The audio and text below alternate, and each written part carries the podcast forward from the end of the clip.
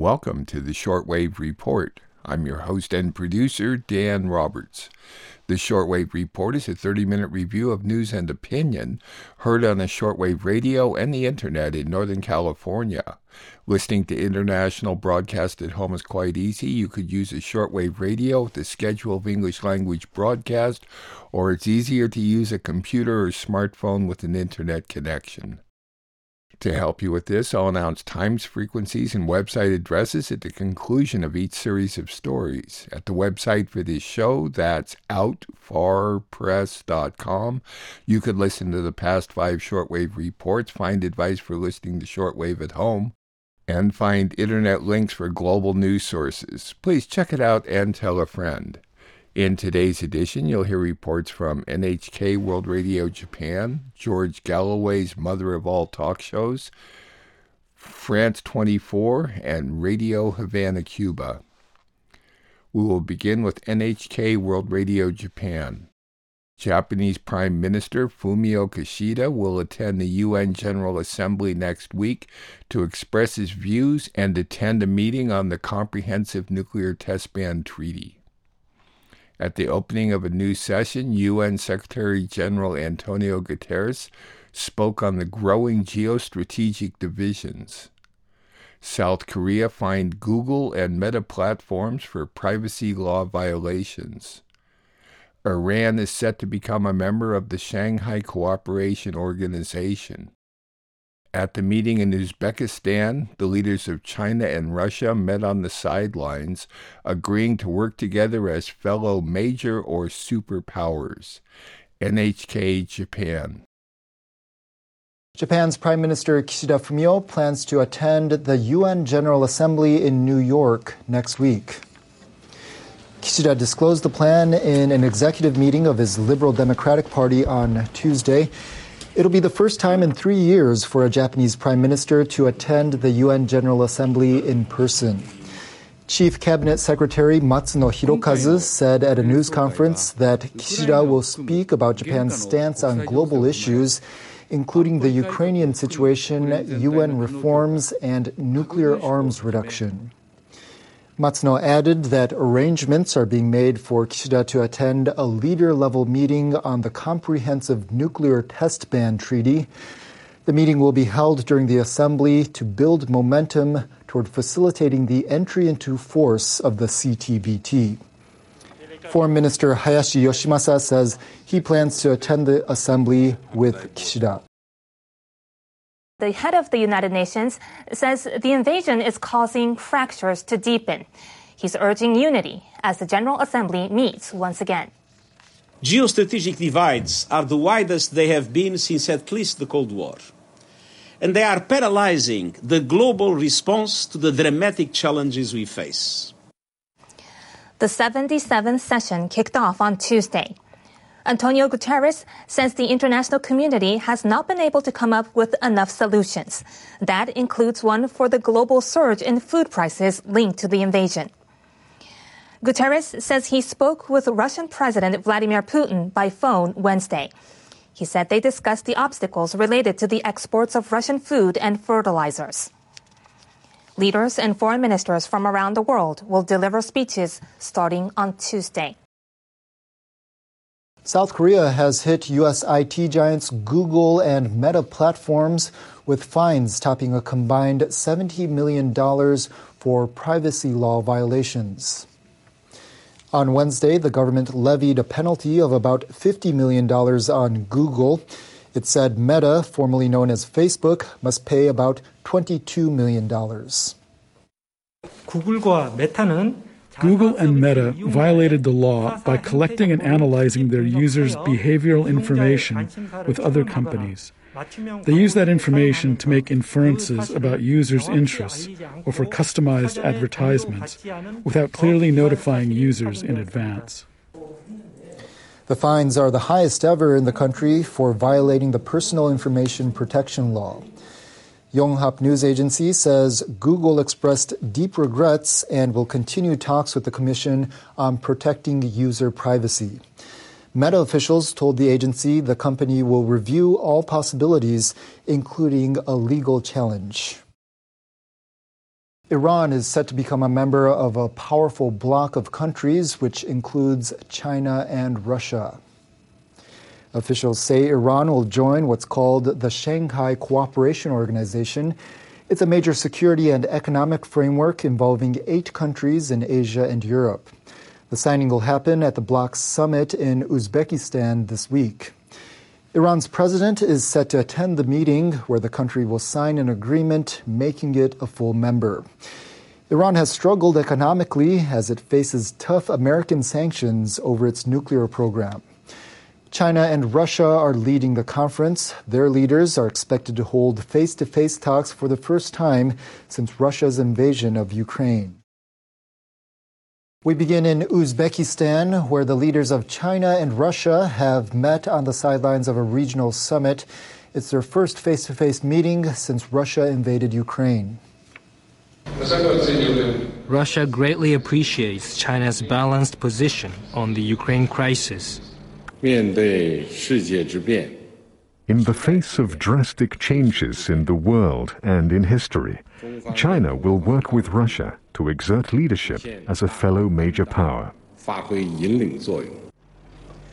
Putin said Russia firmly supports Beijing's One China principle. He accused the United States and its allies of taking provocative actions in the Taiwan Strait. Xi and Putin are attending a two day summit of the Shanghai Cooperation Organization. This comes as Russian forces continue to suffer setbacks in Ukraine and Western countries step up sanctions. Xi is outside China for the first time in more than two and a half years. He's preparing for next month's Communist Party National Congress, where he's expected to seek an unprecedented third term as leader. Eight nations are members of the Shanghai Cooperation Organization, including India and Pakistan. Iran is an observer. It's expected to become a full member at the summit. Last month, one of Putin's closest aides said Russia wants countries in the group to be on the same side in what he called the global confrontation. But some former Soviet republics are keeping their distance from Russia because of the invasion. Those reports were from NHK World Radio Japan. They are now heard from 9:30 to 10 p.m. at 7355 and 6165 or on the web at www.3.nhk.or.jp. All the times I announce are for Pacific Daylight Saving Time, so please adjust them to your time zone. On to George Galloway's Mother of All Talk Shows. His guest is University of Massachusetts Amherst professor Richard Wolff, discussing the economic crises in the U.S. and Europe. Why is the U.S. inflation rate reportedly so much lower than European Union countries? Are European economies being sacrificed because of the war in Ukraine? And how permanent is the American empire? George Galloway. Professor Wolff, thank you for joining us. I wanted to uh, ask you this question, which I genuinely don't know the answer to. The economy in Europe is literally plummeting uh, to the floor and beyond. But the economy in the United States does not seem to be. The pound and the euro are plummeting, the dollar does not seem to be. Why this dichotomy? There are two ways of answering this. One way would be for me to explain that the United States economy is a very well developed game in which a great deal of effort, especially among my colleagues economists, is devoted to making something look a lot better than it is. Let me say, just on a personal level, I was born in the United States. I've lived and worked here all my life. I have never seen the economic system here uh, in the kind of trouble it is in now. I have never seen the kind of divisions in this country that we have today, nor the bitterness and rage. Uh, the conversations turn on civil war here more and more. Uh, it seems as though whole parts of the country are determined to live literally on a different planet from where the rest of us do. And it, it gets worse. You know, I'm, I'm reminded that for 30 or 40 years now, every leading official, uh, the first one that comes to my mind is our Treasury Secretary, Janet Yellen, gives a speech every few months about how we have to be careful that the level of inequality in our society, which is greater than that in Europe by quite a bit, that that is a problem we must face. Every leading politician has said it, and no politician, none of them, including uh, Janet Yellen, has done anything uh, to even slow the the growing inequality. The inflation in the United States currently at about eight and a half, nine percent. That's double the rate of increase in wages, which means, unless you don't know arithmetic, that the gap between employers who get the inflation of the prices they set and employees who have to pay those inflated prices without getting comparable wages, that gap is getting worse still than it was before. That's the first part of the answer. Second part of the answer when an economic system like Western private capitalism, Europe, Japan, the United States, and so on, when a system like that begins to crumble, and when there are risks in moving your wealth uh, away from that area where you've kept it for a century, where are you going to put it? It's too early to give it to the Chinese. You're not so sure about where that's going and nobody else is really in a position to attract you. So you put it with the dollar.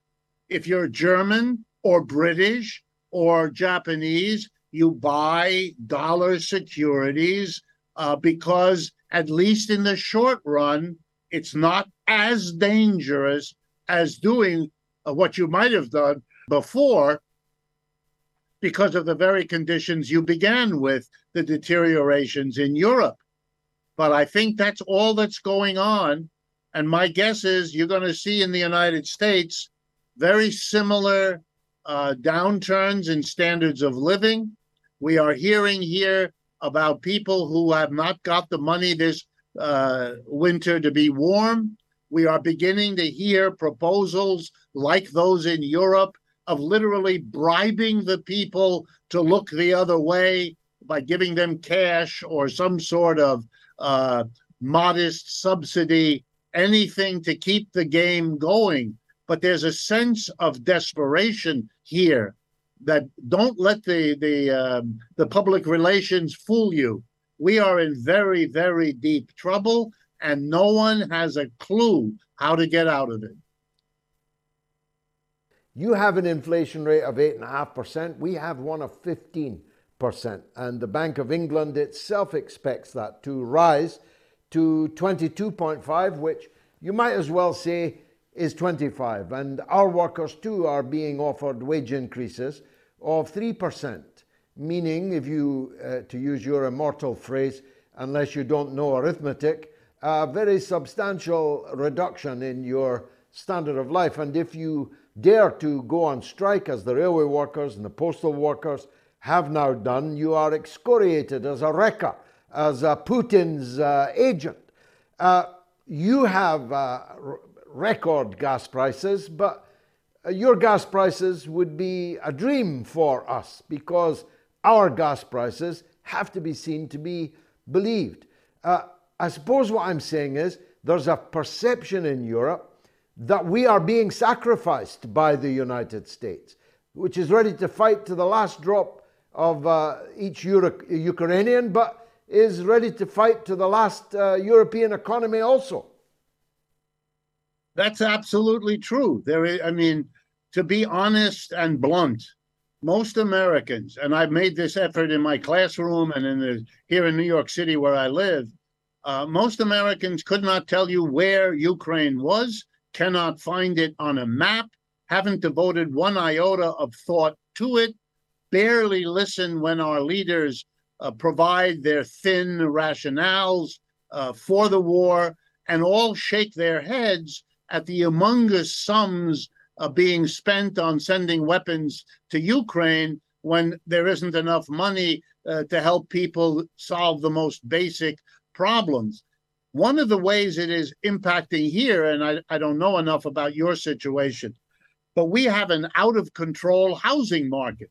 The capitalist system here in the United States is not only pricing food out of the reach of millions, but it is even more aggressively providing housing that is so expensive that people literally cannot.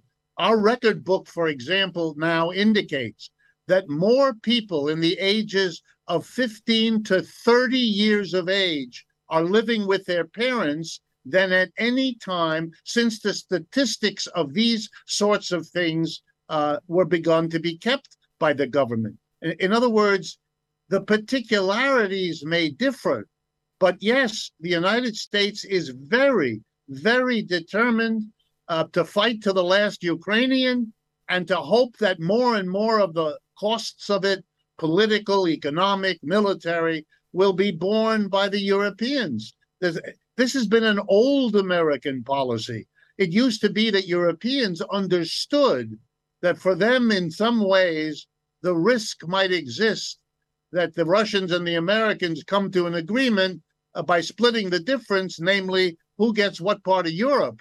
Uh, that no one should imagine that the United States is in any way uh, shy of having things uh, work out like that. It, it, it is a remarkable quality here. It comes from a hundred years of being able to think that the the empire that will end all other empires is this one, the American one, that it outmaneuvered the British, who had the last empire. And when you say to them, yeah, but all the signs look like China's coming up to be the next one, they look at you blankly as if, as if the thought had never crossed their mind Professor Richard Wolff, thank you very much indeed for joining us on the Mother of All talk shows.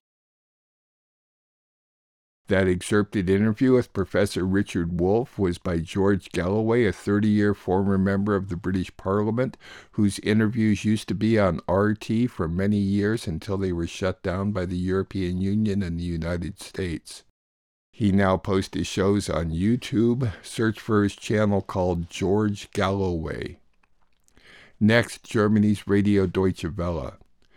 In Sweden, far right parties edged out the left in parliamentary elections, the first major shift since the 1930s. Armenia and Azerbaijan have accused each other of stimulating hostilities. Germany's Radio Deutsche Welle. Sweden's centre left Prime Minister Magdalena Andersson has handed in her resignation following Sunday's general election. Andersson's Social Democratic Party and their left wing coalition lost by a thin margin to the Conservative bloc that will be dependent on the far right Sweden Democrats, a party that has its roots in a neo Nazi movement in the 1980s and 90s. A turning point in Swedish politics. Magdalena Andersson concedes defeat in the country's parliamentary election. It looks like the four right wing parties have received just 50% of the votes in the election and in parliament. They have a one or two seat advantage. It's a thin majority, but it's a majority.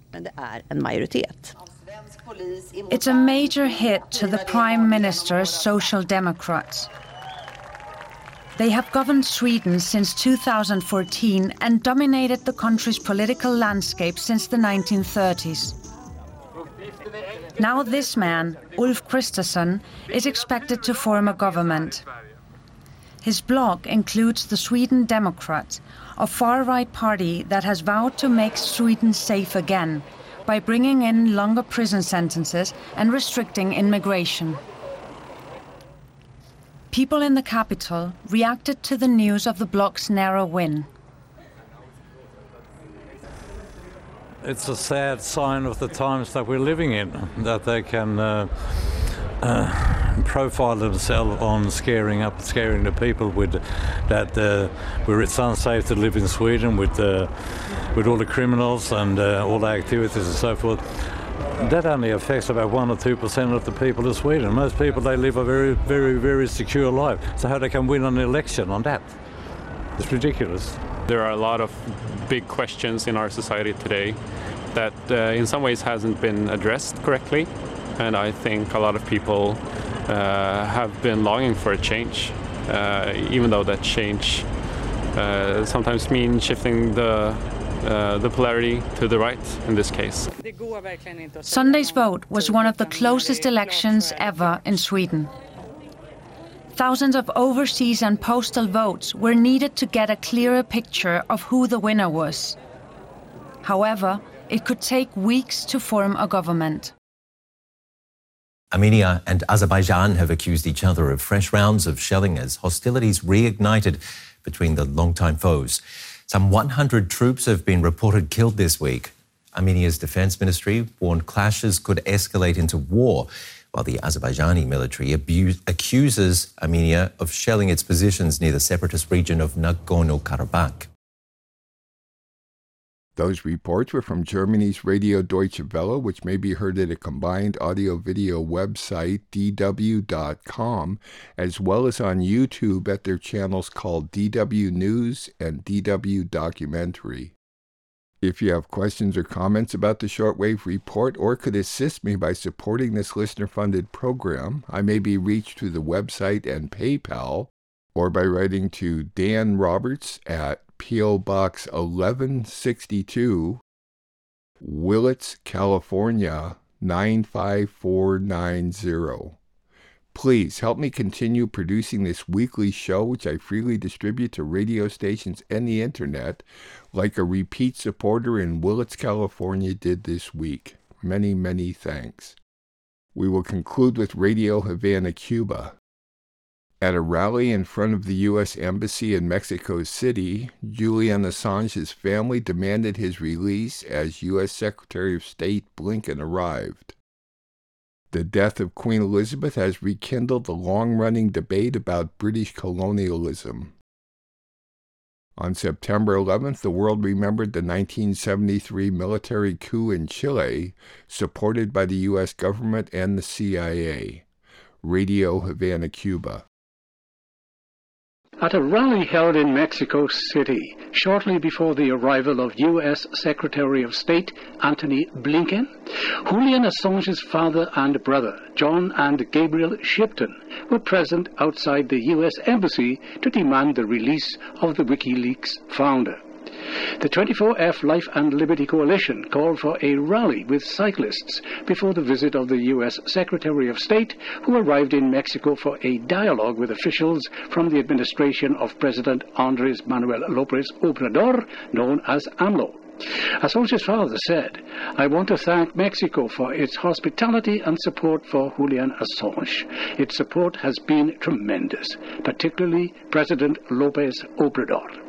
Gabriel Shipton said, quote, Antony Blinken travels the world saying that free speech is a top concern in Washington, but they continue to persecute Julian Assange. He is a global symbol of free speech. He added that, quote, the U.S. cannot give lessons on free speech while the best journalist in the world remains in prison. During a press conference held on July the 18th, Lopez Obrador revealed that he had sent the U.S. President Joe Biden a letter requesting the exoneration of the Australian journalist whom the U.S. authorities are trying to prosecute for the revelations made through his portal. AMLO said, quote, I left a letter with the President explaining that Assange did not commit any serious crime. He did not kill anyone or violate any human rights. He exercised his freedom. I told him that arresting Assange would mean a permanent affront to freedom of expression.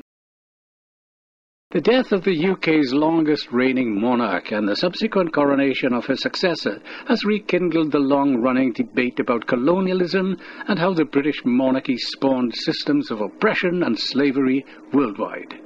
While Queen Elizabeth II's death on Thursday led to an outpouring of grief in the West, it also revived the British monarchy's colonial legacy, with people across the world seeing her as a symbol of an institution that thrived through violence, oppression, and theft. At its height, about a century ago, Britain was the largest colonial power, with its monarchy holding sway over 412 million people, or nearly one quarter of the world population, in different corners of the globe, from South Asia to Africa. Queen Elizabeth II, who ruled over the United Kingdom for seven decades, died at the age of 96. Prince Charles succeeded to the throne immediately on the death of his mother, but will be formally proclaimed the new monarch at an accession council on Saturday. With the accession of King Charles III to the throne, it remains to be seen whether he will enjoy the same clout as his mother as the leader of the United Kingdom and the head of state of 14 other countries, including Australia, Canada, and New Zealand. Last year, Barbados, one of a dozen Caribbean nations which are Commonwealth members, ditched the British monarch as the head of state. Jamaica, the Bahamas, St. Kitts and Nevis, St. Lucia, St. Vincent, and the Grenadines and Grenada, amongst the Caribbean islands, still recognize the British monarch as their head of state. In March this year, a group of 100 Jamaican political activists published an open letter to Prince William, the incoming monarch's eldest son, demanding reparations. Quote, We see no reason to celebrate 70 years of the ascension of your grandmother to the British throne because her leadership and that of her predecessors have perpetrated the greatest human rights tragedy in the history of mankind. On Sunday, the world remembered September the 11th, 1973, 49 years ago, when the constitutionally elected president of Chile, Salvador Allende, was overthrown in a military coup by Chilean Army General Augusto Pinochet. The coup was supported by the U.S. administration of Richard M. Nixon and the Central Intelligence Agency, the CIA. The fascist military coup would begin a bloody dictatorship with thousands killed or disappeared, and the dismantling of the social gains made by the Chilean people under the Popular Unity government for three years. To, commemor- to, commemorate the anniversary yesterday, President Gabriel Boric vowed to intensify the search for disappeared victims of the fascist coup. During an event at the La Moneda Palace, Boric said, quote, There are 1,192 disappeared detainees, and we still do not know where they are. It is not acceptable. It is not tolerable. And he added, quote, 49 years ago, President Salvador Allende and his collaborators gave us an historic lesson of loyalty, consequence, and above all, dignity. Those reports were from Radio Havana, Cuba. Cuba's website is working well at radiohc.cu, though podcasts are not updated. On shortwave, Cuba may be heard from noon to 1 p.m. at 15140 and from 6 p.m. to midnight at either 6000, 6060, or 6165. At their website, you can stream the English version only at noon, Monday through Friday, Pacific Daylight Saving Time. One of my goals in producing this show is to encourage people like you to listen to international broadcast, get a global perspective. You have to look harder these days because of US and EU prohibitions on media. Every Thursday evening, I post a new shortwave report at the website for this show. That's outfarpress.com. At my website, you can also listen to past shows. Please consider making a safe donation online through PayPal there's a link at my website along with the podcast link, and get advice for listening at home. The shortwave report, which is now in its 26th year of production, remains free to rebroadcast upon notification. The shortwave report is produced and distributed off the electrical grid in Northern California using solar panels. I'm your host and producer, Dan Roberts. Thanks for listening.